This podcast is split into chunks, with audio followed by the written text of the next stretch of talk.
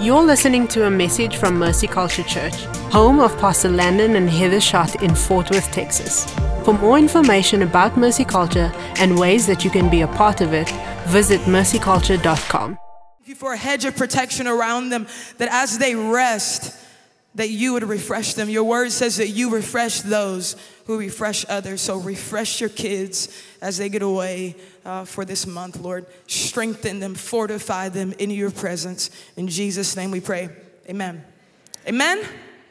All right, see, look, we prayed and the screen is back. You see? You see what we did? Okay, let's jump into the main text. It's Luke 22, verses 39 through 47, and it says this. Jesus went out as usual to the Mount of Olives, and his disciples followed him. On reaching the place, he said to them, "Pray that you will not fall into temptation." He withdrew about a stone's throw beyond them, knelt down, and prayed, "Father, if you are willing, take this cup from me. Yet not my will, but yours be done." An angel from heaven appeared to him and strengthened him. And being in anguish, he prayed more earnestly, and his sweat was like drops of blood falling to the ground. When he rose from prayer and went back to the disciples, he found them asleep, exhausted from sorrow. "Why are you sleeping?" he asked them. "Get up and pray so that you will not fall into temptation." And while he was still speaking, a crowd came up, and the man who was called Judas, one of the 12, was leading them. I came here to tell you this morning that you can't pray like Jesus without praying with Jesus. The title of today's message is Summer of Prayer, Presence-Driven Prayer. Let's pray. Lord, we love you, and we say it once again, we don't make room for you here. We give you this entire room. Holy Spirit, come get the glory that you deserve. Come get the honor that you deserve in this room. I pray that you would teach us how to pray. Would you give us your heart and your mind for prayer? I pray that the things that we have not known about prayer, would you show us? Father, even as I'm talking, would you teach exactly what they need to hear, how they need to hear it? Come do what only you can do in the room. I just speak to that spirit of religion, and I bind you right now in the name of Jesus. You have no authority in this room. I declare no distractions will succeed in this room today. Anything that would try to exalt itself over the knowledge of God, we pull you down now in the name of Jesus. Lord, we say, speak. Your servants are listening. In Jesus' name, amen. Well, we are stewarding a prophetic word for this year. Anybody know what the prophetic word we're stewarding is? Dunamis, you got it. We're stewarding dunamis. Dunamis is when the Holy Spirit's power goes from resting on you to abiding inside of you. Part of that prophetic word is that this year we will be strengthening and fortifying through prayer. And specifically this summer, we're calling it a summer of prayer because we're focusing on strengthening and fortifying through prayer. And I just want to take a moment and celebrate everybody who showed up this past Wednesday. We had our corporate prayer time on this past Wednesday, and there were so many people in the room. And I just want to celebrate you. I know it's so easy coming into the summer to just kind of like unplug a little bit, step back a little bit. But it was crazy. We had probably the most people that we'd ever saw at a corporate prayer night here this Wednesday as we're going into the summer. And so I want to celebrate that we have a house that prays. Really amazing. And I want to encourage you, if you don't already know this, on the last Wednesday night of every month, we pray together. We do corporate prayer. So come pray with your church body on the last Wednesday night of every month. On the second Wednesday of every month, we also specifically take time and pray for the arts and entertainment industry. We pray for creatives. We pray for the worship world. So if you feel called to any of that, come pray with us on the second Wednesday night of every month. And then Tuesdays and Wednesdays, we have the worship room. Tuesdays and Wednesdays from 7 to 8:30 a.m. and 7 to 8:30 p.m. Come join us. Come pray with us. Get in the presence of God with us. And kind of in light of that, another place that you can come join us in prayer is on July 17th.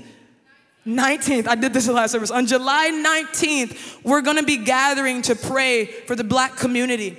And so if you are a part of the black community, if you feel called to the black community, if you wish you were a part of the black community, whatever it is, come pray with us. I see hands lifted everywhere. I'm just kidding. But come pray with us. Come join us. Pastor Landon says this all the time. You don't try to fix your marriage when you're in the middle of a fight, right? You try not to kill your spouse, right? You don't want to hurt them. That's what you're trying not to do when you're in a fight. You work on your marriage when things are good, not when you're in the middle of something. And so right now, in case you haven't noticed, there's not a lot of crazy, intense racial tension in America. But election season is near. And in case you haven't noticed, there's always tension presented to us around election season. And so we're gonna get ahead of that and strengthen and fortify as a community before the enemy tries to come in. This is guerrilla warfare prayer. And so come join us and pray on July 19th at 6:30 p.m. for the black community. Mercy Culture is a house of prayer, and that's what we will be known for. If God's going to be strengthening and fortifying us through prayer, we should probably be learning about prayer, right? Should probably be growing in our revelation about prayer. So today we're gonna talk about prayer. Prayer is a foundation of our faith. Martin Luther said it like this: as is the business of tailors to make clothes and cobblers to make shoes, so it is the business of Christians to pray. Christianity and prayer go hand in hand. Martin Luther also said this: to be a Christian without prayer is no more possible than to be alive without praying, or be alive without breathing. What is Martin Luther saying? He's saying that prayer is absolutely necessary for the Christian walk. I venture to say that it's non-negotiable if you're a follower of Jesus. There are over 600 prayers listed all throughout the Bible. You might not even notice them as you read it because there are so many. There's so many prayers just all over the place. The prayer of Jabez, which is a prayer of territory expansion. We prayed it all last year. It's in 1 Chronicles 4:10.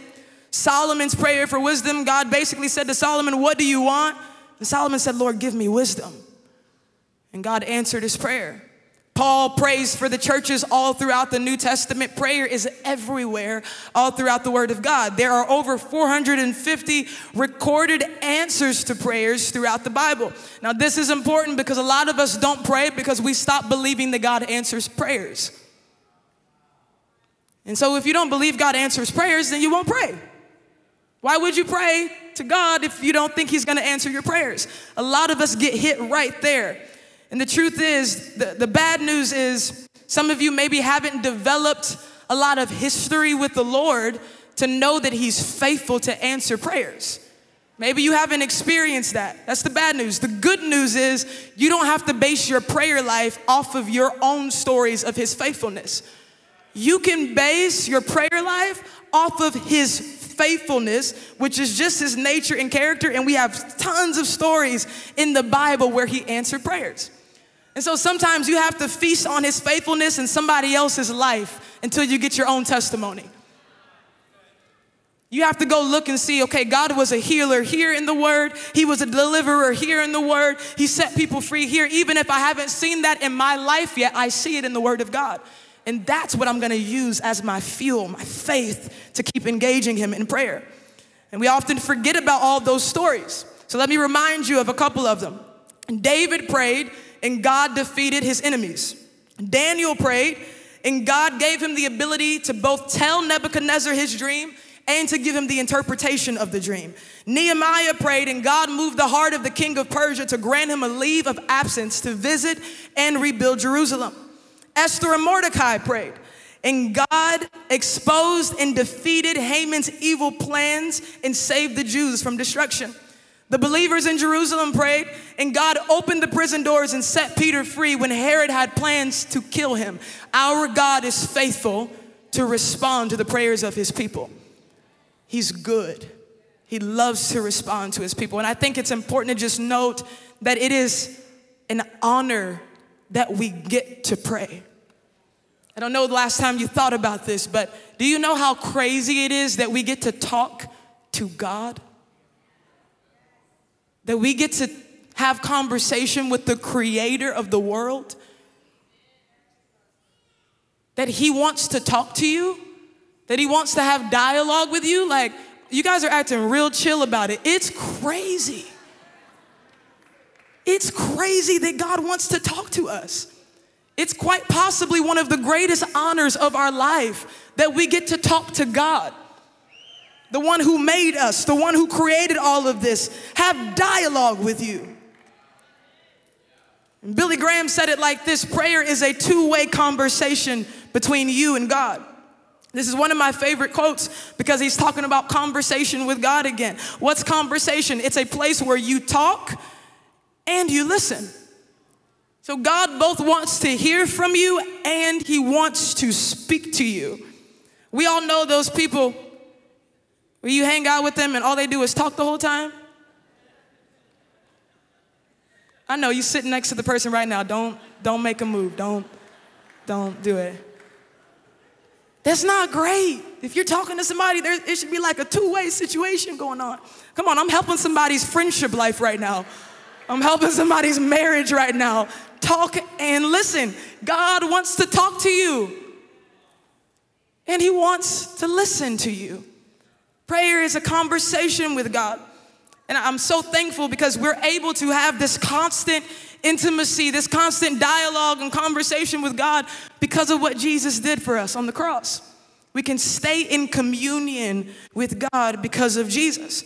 And Jesus not only made a way for us, but he modeled a lifestyle of prayer for us. He is the greatest example of a prayer life we have.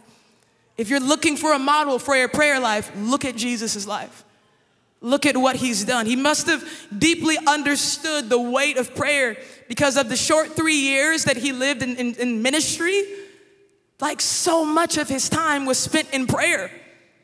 Over and over again, he would go pray. We tend to focus in on the incredible things that he did without giving equal focus to the place where those things were birthed, and that is in prayer.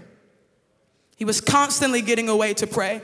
175 times in scripture, Jesus teaches on prayer, or he actually takes time to pray. He would often go away and pray, and then signs and wonders and miracles and healings, deliverance would manifest through his prayers. And everyone started to notice that Jesus was walking in dunamis. It says it in Matthew 13:54. They said to him, "Where does he get this wisdom and the power to do miracles?"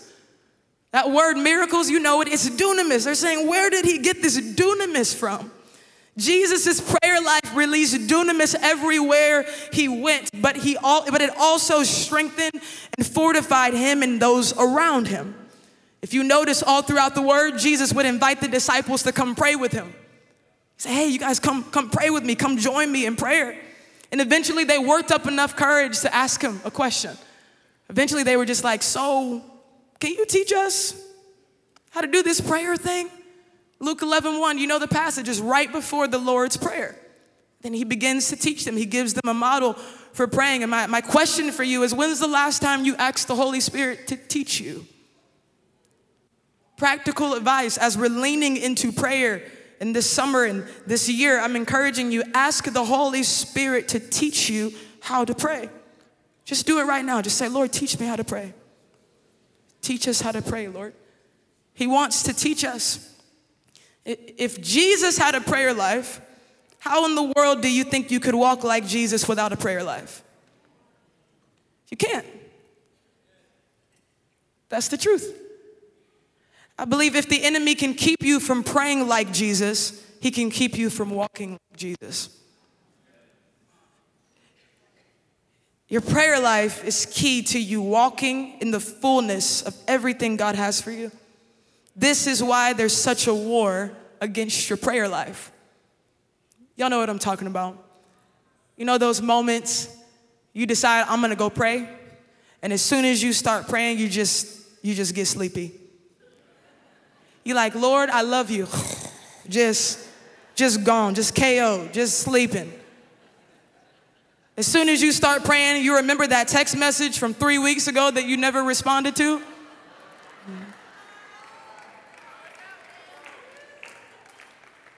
Y'all know what I'm talking about. As soon as you start praying, you start thinking about everything that needs to happen in the day. Just you weren't thinking about all of a sudden you got to clip your toenails. You're just like, I don't know why, just all of a sudden, just random stuff. Things just come into your mind as soon as you start praying. As soon as you start praying, you have this burning desire to get on IG, knowing good and well ain't nobody sent you no message. You ain't got no comments. Nothing happened. But you just got to go and see. As soon as you start praying.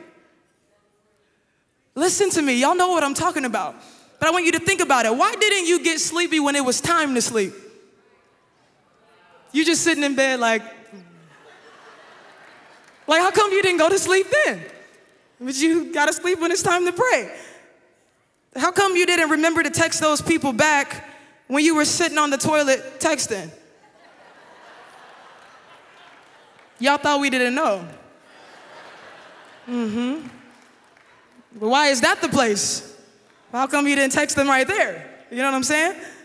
Why do your kids incite World War III in your living room every time you start to get ready to pray? You just set your heart to go towards prayer, and there's just craziness in your house. What's happening? There's a war against your prayer life. There's a war against your prayer life. I believe the enemy doesn't want you to walk like Jesus in the earth, so he wants to do everything he can to keep you from praying like Jesus. So the question is, well, how did Jesus pray? Jesus prayed often. Over and over in the Word of God, it says that he went to pray. Luke 5, verse 16 says, but Jesus often withdrew to lonely places and prayed. Jesus prayed often. He also prayed authentically. You guys know this moment in Luke or Matthew 27, 46, where he says, my God, why have you forsaken me? That's a very authentic moment that Jesus has with the Father, where he feels like God forsook him. And I want you to know, some of you are afraid to talk to God like that. You're afraid to say the hard thing to God, but Jesus wasn't afraid of saying the hard thing to God. Jesus was authentic with the Father. He talked with sincerity. Jesus made prayer simple. Last Sunday, Pastor Heather talked about 3 tactics the enemy uses to frustrate your prayer life. If you haven't listened to that message, be sure to go back and check it out. It was powerful. But I want to give you another tactic the enemy uses to frustrate your prayer life. And that tactic is that he can make prayer seem complicated. And God doesn't want or need more complicated prayers from you. He just wants to hear from you. He just wants to talk to you. The other day, I found an old journal that I used to write my prayers in when I was a little girl. I just wanted to share it with you guys because I was marked by the authenticity and simplicity of my 8-year-old prayer life. And so let's take a look at these little letters that I was writing to the Lord. Here's the first entry in my 8-year-old journal to the Lord. Dear God, you are going to be my holy diary. Anytime I have to talk to you about something, you will listen and help.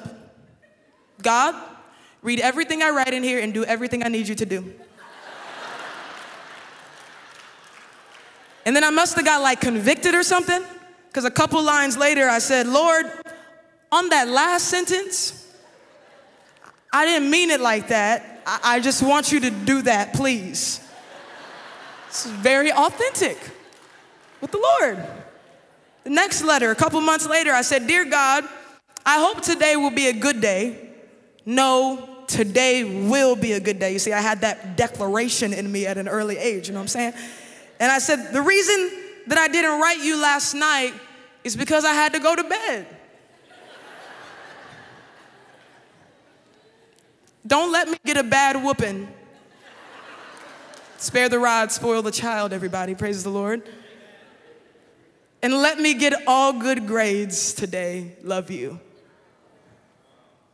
The next letter, same day. Dear God, I know I wrote you this morning, but I'm going to write you again because you are great. Today was a great day. I got a good report from the teacher and got good grades. Let tomorrow be great too. Oh, and Lord, tomorrow is Friday, and I want the courage to tell more people about you. Don't let me have any bad dreams or no dreams. Love you. Amen. This is how my prayer life began. Just simple, authentic before the Lord. And some of you, you hear Pastor Landon up here preaching, or you hear Pastor Ev up here preaching, and you're just like, man, I can't pray like that. I don't have all those words. I don't know how to do that. And I want you to know God's not asking you to. He just wants you to be authentic with him. He just wants you to talk to him. I mean, you know, for me, I was just like, I don't want a whooping, Lord. You know, some of you need to say that to the Lord. I don't want a whooping, Lord. For me, I just told him, I know I didn't talk to you yesterday because I had to go to bed. Some of you just need to be authentic with him about that. I know I didn't have my daily encounter yesterday. And I'm sorry, Lord, here I am today. Just talk to him.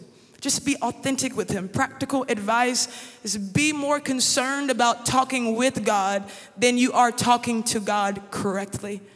He cares more about talking to you. Matthew 6:7 says, and when you pray, do not heap up empty phrases as the Gentiles do, for they think they will be heard for their many words. And that phrase, heap up empty phrases, it means to blubber nonsensical repetitions or to use empty or vain words. What is Jesus saying? He's saying, don't make it complicated. Don't just say words that seem fancy and things that aren't real. Just talk to me. Just be authentic with me. I would say stop talking around God and at God. You've been invited to talk to him. Did you know that it's possible to sing songs about God without ever singing to him? Did you know you could be sitting in worship singing all the songs that the worship team is leading you into and never actually sing to him and never actually connect with him intimately? I know it's possible because I've done it before. And in those moments when it happens, I have to refocus and say, God, I'm here for you. Help me to look at you right now. But it's possible to just sing stuff and not actually ever sing to him. Did you know that it's possible to pray to God without ever having a conversation with him? You could just be in your prayer closet just saying stuff but not actually connecting with him and talking to him. God doesn't want that for us. Praying is really hard when you're not actually talking to the one who moves the mountains. It's really difficult to pray if you're not talking to him. There are people all over the body of Christ who believe the lie that prayer is hard. There are intercessors all over the body of Christ who have believed that prayer is hard, that have believed that it's hard to talk to God. And as I was praying and preparing for this weekend, it was like I could just hear Jesus saying, I know you're tired. I know you're having a hard time in this prayer space, but you don't have to strive to talk to me. I just want to talk to you. Matthew 11, verses 28 through 30, you know this passage, but it says, come to me, all you who are weary and burdened, and I will give you rest. Take my yoke upon you and learn from me, for I am gentle and humble in heart, and you will find rest for your soul. For my yoke is easy and my burden is light. Watch, if prayer is hard, maybe you're doing it wrong. I know I'm stepping on toes right now. If you got toes on you, just protect them, because I'm coming for them right now. Just protect them. I'm coming for you. Listen to me. We're saying that this year we're strengthening and fortifying in prayer. If you don't break through here, you're going to miss out on something God has for you. If you don't break through, if you stay in religion that says prayer is hard, if you just decide not to talk to God and not to engage in a prayer life because you think it's hard, you think it's difficult, you tried to pray before and it didn't work the other time, you're not going to break through spiritually. And we want you to break through. We want you to grow spiritually in this house. And so I'm telling you, prayer is easy in his presence. Religion is what says prayer is hard. Pastor Landon talks about it all the time, but religion is what tries to come and rehang the veil, to make it harder to get into the presence of God, when Jesus came to tear the veil so that we could have full access to the Father. Religion makes it hard. So the odds are, if prayer is hard for you, you might not be praying in his presence. Not praying in his presence could easily be likened to trying to have a substantial conversation with your spouse from different rooms in the house. Y'all know what I'm talking about.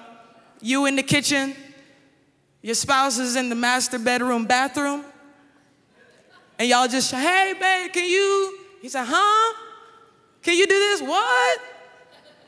It's not an easy connection. It's easier to connect when you're closer. You may be in the same house, but the reality is proximity still matters. The closer you get, the easier it is to talk to one another. You catch every nuance, every expression, every slight grin, every little teardrop, all of the little things you start to catch in conversation when you're closer in proximity. It's not that you can't talk to your spouse when they're in another room in the house. It's just that there's a better time to talk with them about meaningful things, and it's when they're close. So often we do this with the Lord. Have you ever tried to have a conversation with the Lord in different rooms? Let me explain, because I can feel some of you like, what is she talking about? What are we doing right here? The presence of God is the Spirit of Jesus in the room. When we say Holy Spirit, we're talking about the Spirit of Jesus. When we say the presence of God, we're saying that it's the Holy Spirit, the Spirit of Jesus in the room. We are not saying that some weird ethereal feeling just happened in the room. We're not talking about a vibe. We're not talking about some aura in the room. We're talking about Jesus. The Spirit of Jesus comes into the room. When we say he came, when we say Holy Spirit come, when he, like we're talking about an actual person of the Holy Spirit. He's real. He's real. And there are many different ways to express what it feels like when he comes into a room or what happens when he comes into the room. You probably hear Pastor Landon say all the time that he gets chill bumps. He'll be like, did you feel those chill bumps? And the truth is, when he says that, maybe some of you don't feel chill bumps. And I want you to get discouraged if he says, did you feel those chill bumps, and you didn't get chill bumps? Because maybe you didn't get chill bumps, but maybe you felt warmth on your body. Maybe you felt a heaviness, a weightiness come into the room. Maybe you just felt a peace, a stillness come into the room. For me, it's electricity in my body. I just feel this like, ooh, you know, like I feel this electricity in my body. The disciples, when they were walking on the road to Emmaus with Jesus, they said, did our hearts not burn within us? For them, it was a burning that happened when he came. For others in the room, maybe you feel like honey falling on you or a blanket coming on you.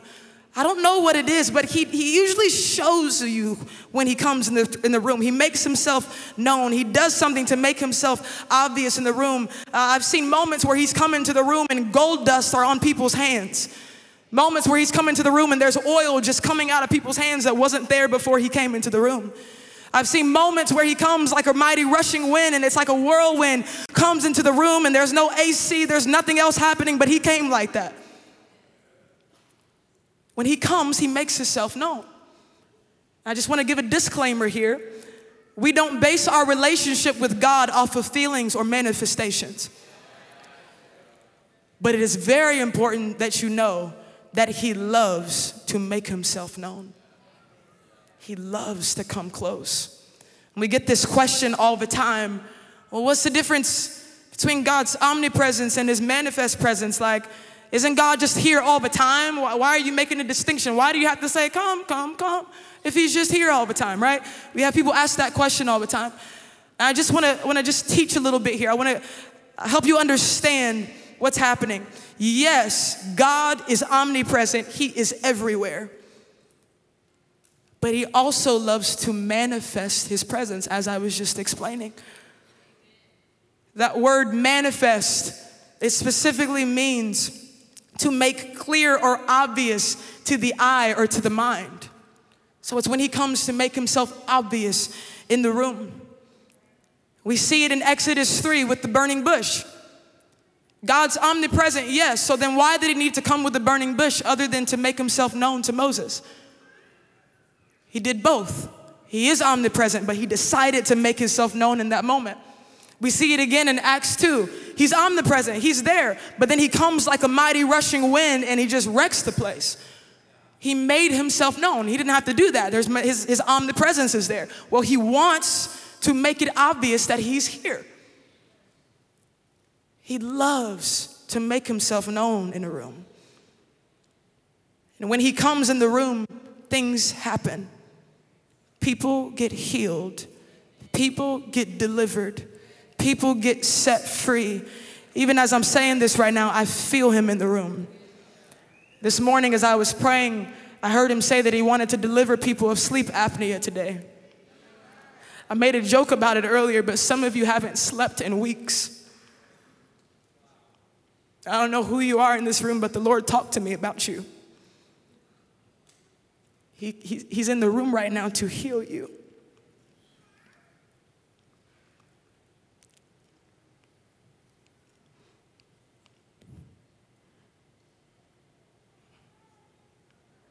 Holy Spirit, we love you. I thank you that when we just talk about you, you come.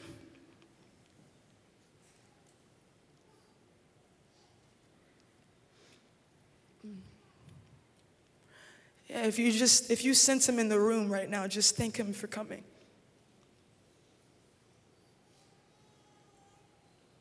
Thank you, Holy Spirit.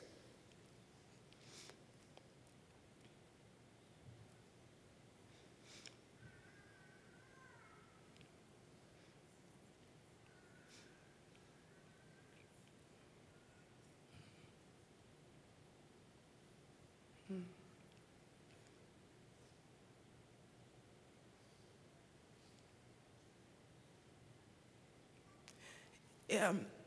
If you need healing in your body right now, just stand to your feet.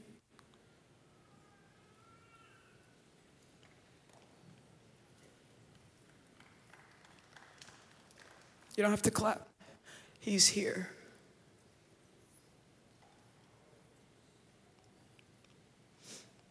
Yeah, just tell him what you need.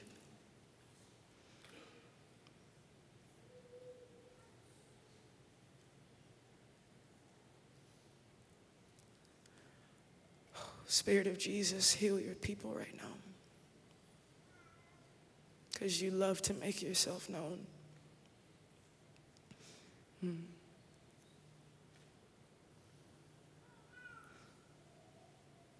We've been hearing for the last couple days that he wanted to heal people this morning. I had a little boy come up to me after the last service and say that he got healed in the service. The healer's in the room right now.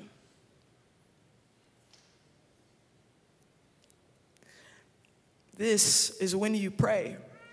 You pray in his presence. And so just if you're next to somebody with their hand lifted, don't just keep the stillness in the room, but just lay your hands on them and declare healing over their body right now.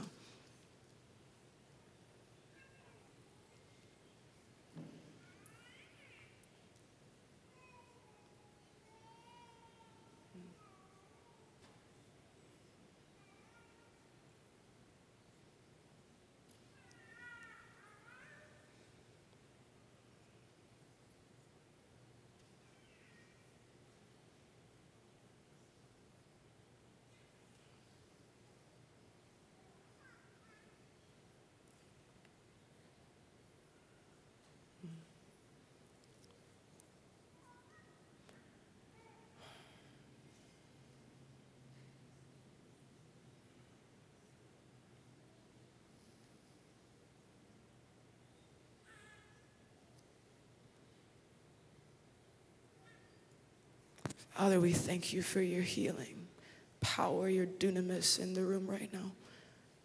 That just comes because of your presence. And so we partner with what you're doing in the room and we just declare, let your healing go forth right now.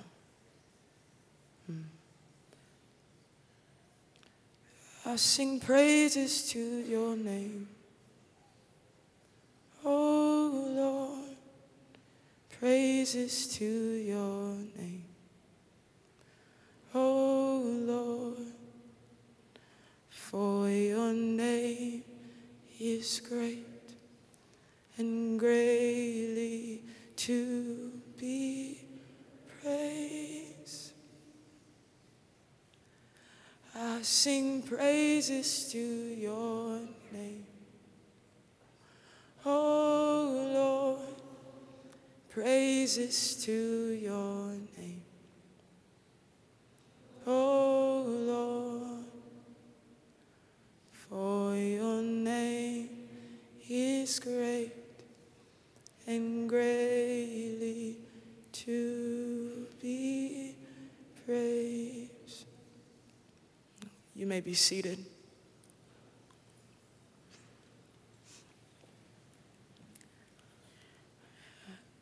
I feel like the Lord wants to teach, that he's not done teaching. So I'm going to share with you guys these 5 points that I feel like he told me to give to you. He wants to come like this every time you pray. And so I'm just going to run through these and we're going to come back. I believe there's more healing he wants to do in the room. But one of the first steps to prayer that's presence-driven, praying from his presence, is making a place for him. If you're taking notes, write that down. You can text notes to 59090 if you want these steps. But make a place for him. This is when you have somebody coming over your house, you clean the bathroom, you wash the dishes, you make queso, whatever it is, you do all of the things that need to happen. You prepare the atmosphere so that you can be fully present with them when they come. For some of you, you need to figure out how to make a place for him. What are the things that you need to do so that you can fully focus on him when he comes? For me, that looks like getting clutter out of the way in my prayer room. I need to clean that, make sure there's nothing there because it distracts me from focusing on him. For some of you, it may be putting your phone on Do Not Disturb or leaving it in another room, but make a place for him. The second thing is to welcome him. That's when you open the door for him. If you notice, when we start on a Sunday morning, a lot of times we'll start with, Lord, we don't make room for you. We give you the entire room. And we'll keep telling them, come out of your way. Come get your glory. Come do what you want to do. What are we doing? We're welcoming him. We're opening the door. We're saying, come in here. We want you to be here. Derek Prince once said, if I have 10 minutes to pray, I worship for 7 or 8 minutes, and then I pray for 2 or 3 minutes. Why? What does it matter if you talk to him and he's not in the room? Welcome him. Open the door for him to come in. He's relational, and he will come where he is welcome. So you have make a place for him. You have welcome him. You have number 3, which is acknowledge him. This is when people come to your house. You meet them at the door, and you say, I'm so glad you came. I'm so happy that you're here.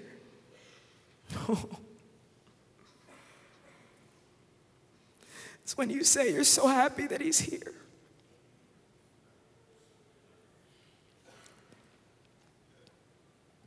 We want you to learn how to discern when he comes close in a room so that you can acknowledge him. Those moments where we say, hey, did you feel that? He's here. He's in the room. It's not because we don't have anything better to say. It's because we want you to join in a unified celebration and acknowledgement that he came. You know, when somebody comes to your house and your kids are upstairs, you yell up to everybody and you say, hey, so-and-so just came. What are you doing? You're inviting them into a unified celebration and acknowledgement. That's what we're doing when we say that on Sundays. Because we want you to learn how to do that in your daily encounter, that when he comes, when the room shifts, that you can stop and say, there you are. Thank you for coming. Thank you for being here. some of the practical things that you can do to acknowledge him. You can physically respond. For some of you, that may look like stopping when you feel his presence. Maybe walking, and when you feel him somewhere, just stop. For others of you, it may be bowing to him. For Pastor Chris Chima, he takes his shoes off to acknowledge him. When I feel the Lord come into the room, I'll literally stop and say, there you are. There you are. Just acknowledge him. Just tell him you're happy to see him.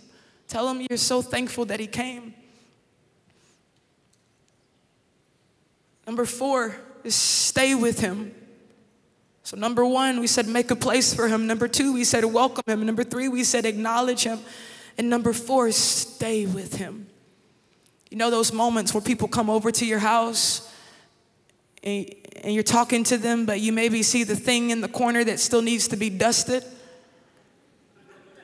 right? You don't come out of conversation with them and go dust the thing, because they're going to be sneezing. It's going to be awkward. They're not going to feel like you're present with them.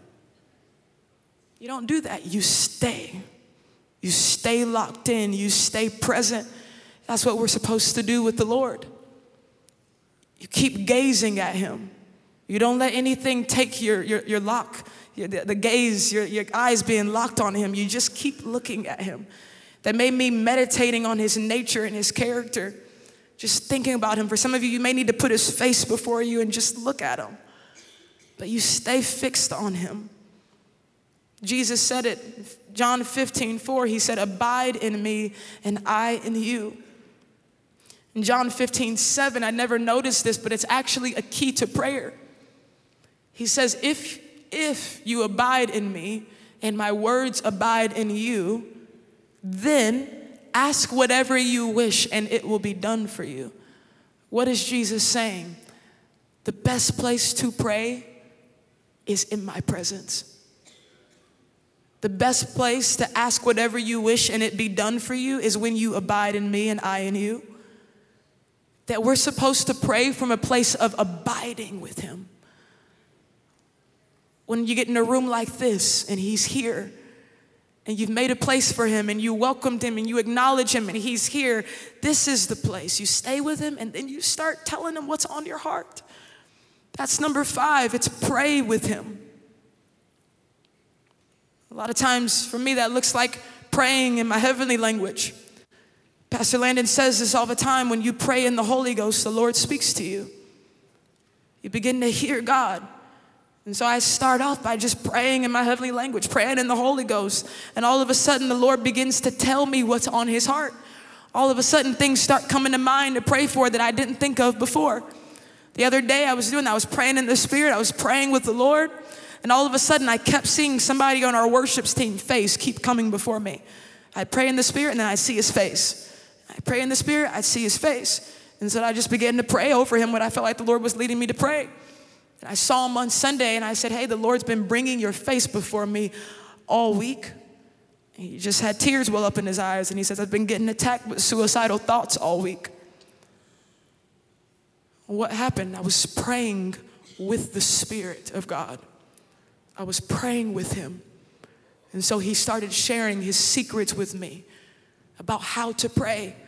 That's why it's easy, because you don't have to make up stuff to pray. When you pray in the Spirit, he intercedes through you. It says that Jesus is the great intercessor, interceding for us. And then it says that the Holy Spirit, the advantage that Jesus gave us, intercedes through us. Desires to do that. In Romans 8:26, it says, in the same way, the Spirit helps us in our weakness. We do not know what we ought to pray for, but the Spirit himself intercedes for us through wordless groans. When we pray in the Spirit, the Holy Spirit tells us what to pray. You don't have to come up with stuff to pray. You pray in the Spirit, and he tells you what to pray. Then he begins to even highlight scripture and things to you that gives you authority to pray those things in the Spirit, because you're praying his word. It says that The Holy Spirit will remind us of everything that Jesus said. In other words, he'll remind us of the word. Here's the thing, you can't pray the word of God if the word's not in you, because the Holy Spirit has nothing to remind you of if it wasn't in there to start with. And so you have to get the word of God in you. Read the word of God, eat the scroll, read the scripture. And as you eat it, you're giving the Holy Spirit something to partner with and remind you of when you begin to pray. That's why prayer is easy in his presence, because you don't have to do it on your own. Worship team, you guys can come on up. I'm gonna go back to our main text. One of the most well-known moments we find Jesus praying is with his disciples in the garden right before he's taken away to be crucified. He invited a few disciples to come pray with him. And the word for prayer that's used in that scripture, it means to exchange wishes or desires. I want you to remember this, that prayer is a place of exchange. That's why you go into prayer one way and then you leave a different way when you actually prayed with him, because there's an exchange that happens. You come in with your concerns and your worries and all of your doubts and all of your fears, and you begin to talk to him and be authentic with him and tell him he can have it all, he can do whatever he wants. And then he begins to give you faith and confidence and boldness, and he begins to remind you of what he said. There's an exchange that happens when you pray with him. And so here's Jesus, and he begins to release his desires in the garden in exchange for God's desires. He says, Lord, not my will, but yours be done. This is a really hard moment. And it says, as soon as he prayed that prayer, an angel came and strengthened him. He was strengthened and fortified in prayer. That word strengthened right there, it means to be strong enough to face the necessary confrontation. Jesus' necessary confrontation was going through the unthinkable for us, being whipped for us, being bruised for us, being broken for us. He went through the unthinkable confrontation, and he had the ability to because he was strengthened in prayer. And so it was so drastic what he was going to be going through for us that even the disciples had a hard time processing it. They had a hard time wrapping their minds around it, to the point to where they were trying to fight what needed to happen. And it says that the reason that they were having such a hard time with this moment is because they hadn't made the same exchange Jesus had made in prayer. They hadn't done what Jesus did. We know this because in this passage it says that Jesus got up from prayer and he went back to the disciples. So imagine this, Jesus is over here, he gets up from prayer, and the disciples are all the way back there. So it says he goes back to them. And as he goes back to them, it says that Jesus found that they were sleeping. They were exhausted from sorrow. And according to this passage, it says that they went with Jesus to a certain place, but Jesus went a stone's throw away. So again, he's coming back to them. And I think this is interesting because they were followers of Jesus, but they didn't come with Jesus when he went to pray. And it doesn't say that Jesus told them to stay there. It doesn't say that he was like, hey, you guys stay here, I'm gonna go there. It just says that they got to a certain place and then Jesus kept going and they never came with him. So because of that, they never got to pray with Jesus. They never got to make the exchange the way that Jesus made the exchange. They had an opportunity to pray in his presence. It seems like they weren't willing to press through the discomfort or maybe awkwardness they might have been feeling to actually pray with him. They tried to pray away from him and they struggled to pray. But maybe if they would have prayed with him, they would have stayed awake. Maybe if they would have prayed with him, they wouldn't have bowed to their temptation. Maybe if they would have prayed with him, they would have learned how to pray. Maybe if they would have prayed with him, they would have known what to pray in a moment of deep sorrow when things got really hard for them. Maybe if they would have prayed with him, they would have made the same exchange that Jesus made. Their will for the Father's will. And in this moment, Jesus' prayer life allowed him to do something that was beyond his own ability. He didn't want to do it. Luke 22:42, he says, "Father, if you're willing, take this cup from me, yet not my will, but yours be done." The disciples didn't have the strength that Jesus had because they didn't pray with him. You can't pray like Jesus without praying with Jesus. If everybody could just get on your feet this afternoon.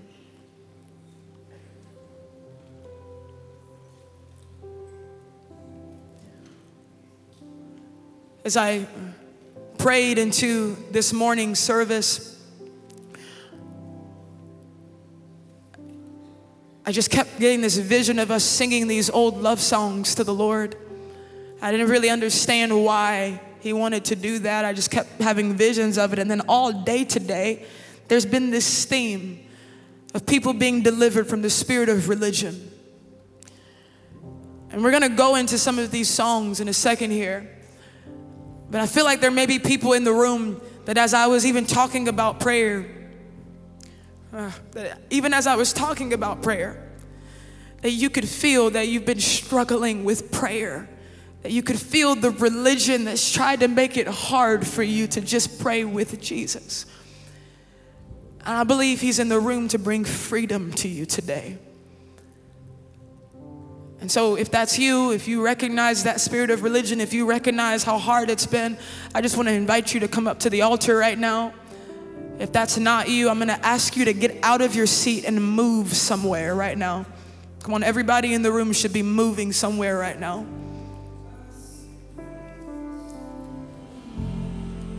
Yeah. We're just going to begin to minister to the Lord. Remember what I was talking about earlier, there's these moments when you have a decision of if you're gonna sing about him, if you're gonna sing around him, or if you wanna sing to him. And I wanna encourage you, sing straight to him this morning. Come on, every hand lifted, every eye closed, just focus on Jesus. Come on, this is the answer to the religion, just sing to him. Just minister to him, just focus on him.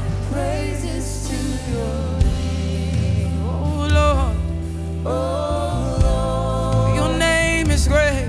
For your name is great, yeah. And greatly to be praised. I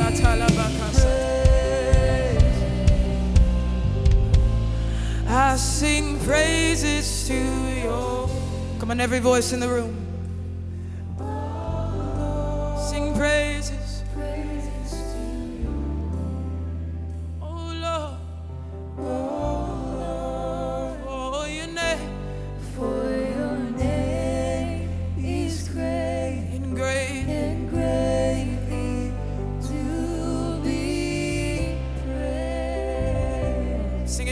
Sing praises. I sing praises to your name. Just sing right to him. Oh Lord, sing praises. Praises to your name. Oh Lord, for your name. For your name is great and great and greatly to be praised. If you're on the prayer team or one of the pastors or leaders in this house of Mercy Culture, I want to invite you to just come and begin to pray for people who answered this altar call for religion. Just begin to lay hands on people, pray with people, partner with them right now in the Spirit. I don't want everybody just begin to sing in your heavenly language. Sing in the Spirit right now. We're not prophesying. This doesn't require interpretation. I'm teaching you how to build up your spirit, man. I'm teaching you how to pray in the presence right now. So come on, sing in the Spirit.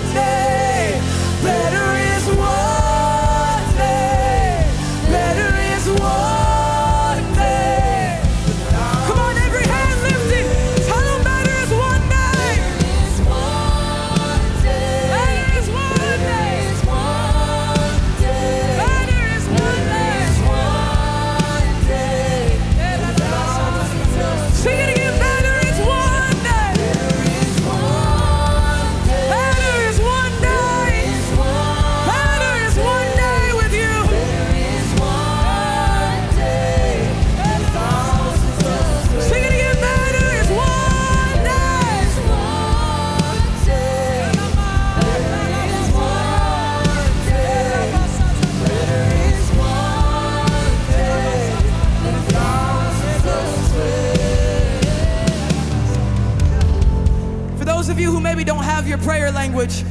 That even when I said that, you were like, man, I want that. I want my prayer language. I just want to encourage you to lift your hands right now. I believe he's in the room, that he's here to give you your prayer language, to give you that gift of the Spirit. And so, Lord, I'm asking you right now, come. Come, Holy Spirit, come closer. You said that you come to give good gifts. So give the good gifts away right now in the room. Come on, the entire room, just begin to pray in the Spirit. Come on, let's go again, pray in the Spirit. Don't get tired of me this afternoon. Come on, Mercy Culture, let's pray. Let's pray. Let this be a house of prayer. Come on, let's pray in the Spirit.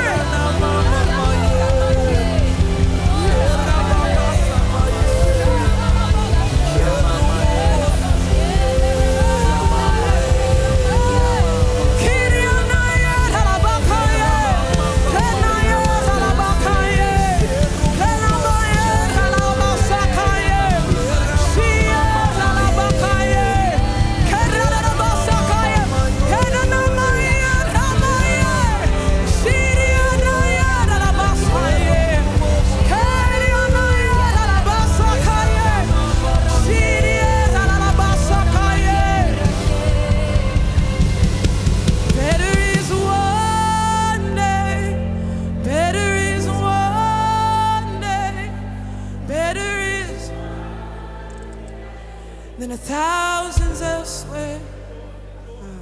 Better is.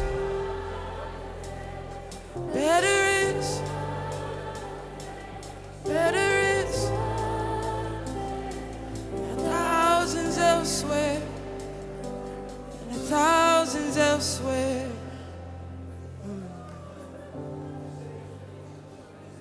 Come on, this is the moment. Just acknowledge him in the room right now. Whatever that looks like for you, just acknowledge him. Whether you say, oh, there you are. Whether you have to get on your knees, whether it's lifting your hands, whether it's stopping where you are, just do whatever it takes. I'm trying to teach you right now, Mercy Culture. Acknowledge him in the room right now. Come on. Holy Spirit, we acknowledge you. We love it when you come. You're the reason we do this, Holy Spirit. You're the reason we came today. The reason we came. You're the reason. Now just say, come closer. Come on, ask him to come closer right now. Come on, ask him to come closer, closer. Open up your mouth and just say, come closer, closer. Come on, open up your mouth and say, come closer, come closer. Come on, Mercy Culture, open up your mouth. Say, come closer, come closer. Just ask him to come closer. Come on, this is the place where healing begins. This is the place where deliverance happens. This is the place where you get set free right here in his presence. Come on, just say, come closer. Come closer. Come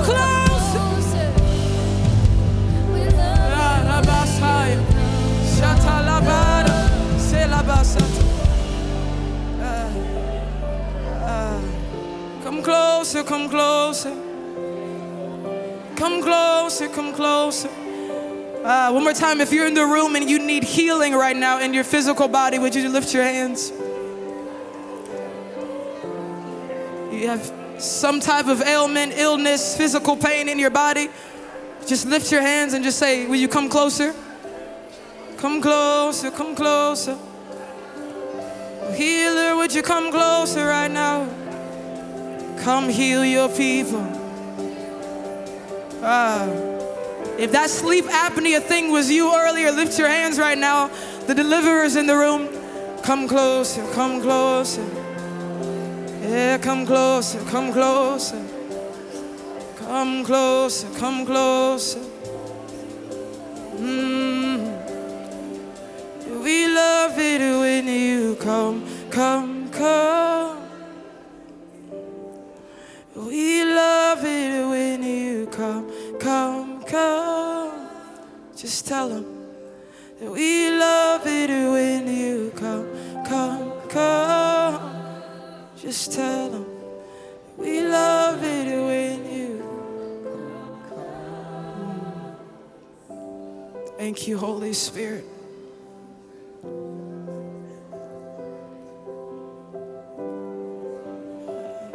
Now watch, this is the place where we pray. If you recognize his presence in the room, will you just lift your hands? Come on, if you recognize him, don't lie. If you feel his manifest presence in the room, lift your hands right now.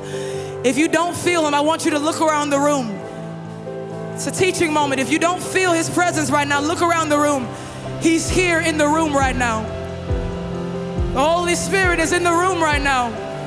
The Spirit of Jesus is in the room right now. This is when you pray. You pray when he comes into the room. It's easy to pray in his presence. It's easy to intercede in his presence. This is when you ask. This is when you pray with him. This is when you say, God, what's on your mind? This is what I want to pray. And so, Lord, we come to you right now. We thank you for your presence. Lord, teach us how to pray. Come on, ask him to teach you how to pray. Holy Spirit, teach us. Holy Spirit, teach us how to pray. Teach us how to pray. Holy Spirit, teach us how to pray.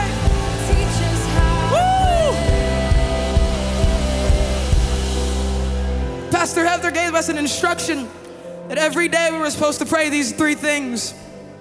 And as I said before, this is the moment that you pray. And so we're gonna pray those three things right now. I don't want to just keep the music low. Pastor Ryan, you just pray, because I think it's important that you actually hear yourself pray, that you hear other people in the room pray. And so we're gonna pray these three things, but here's what I want you to do. I want you to pray in your heavenly language first. And then what will happen is the Holy Spirit will let you know what to pray. You'll all of a sudden start having thoughts about the types of things you should pray about those topics, and then you pray the thing that the Holy Spirit shows you. You got it? All right, let's do it right now. Begin to pray in your heavenly language. Just keep it low. The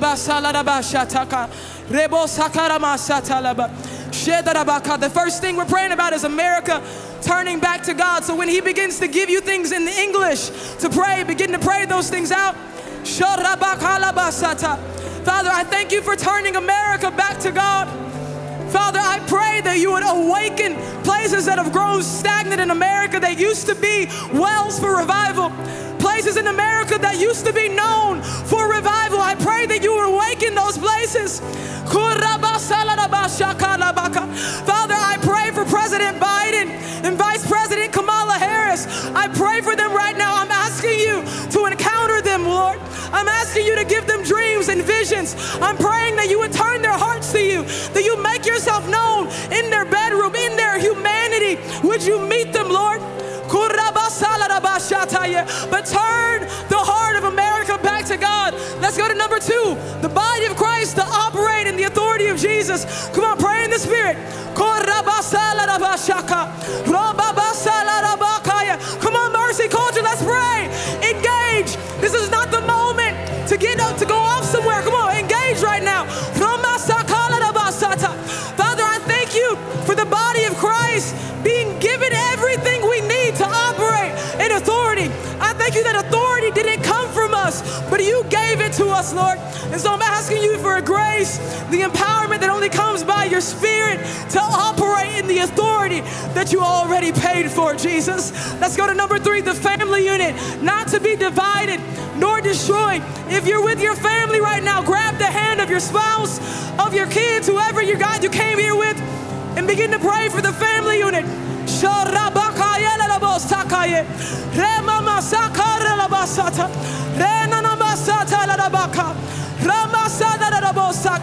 Father, we pray for families to be restored. Even in the body of Christ, families that have been ripped apart, broken by sin, come and restore. Come and do what only you can do. God, we're asking you to restore family in our nation. I'm asking for a revival of family in America. Let there be a revival of family in America. Bring us back to the table of brotherly love. Lord, teach us how to do family in a way that pleases you. Teach us, Holy Spirit. You said that you teach us. And so teach us. Again, Lord, we ask you, teach us how to pray. Give us your heart. Give us your mind. You give us your heart, your mind for prayer. Lord, you said that it was easy in your presence. And so I just thank you for a grace. Come on, every hand lifted in this room. Lord, would you give us a grace to pray? All the tactics of the enemy that try to distract us and keep us from praying with you, we need you, Holy Spirit. We need grace. We need your empowerment. So would you do that? Would you strengthen and fortify this house through prayer in Jesus' name? We hope you've enjoyed this message from Mercy Culture Church. If this podcast has blessed you, we'd like to encourage you to share it with a friend. To learn more about us, find us on social media and online at mercyculture.com.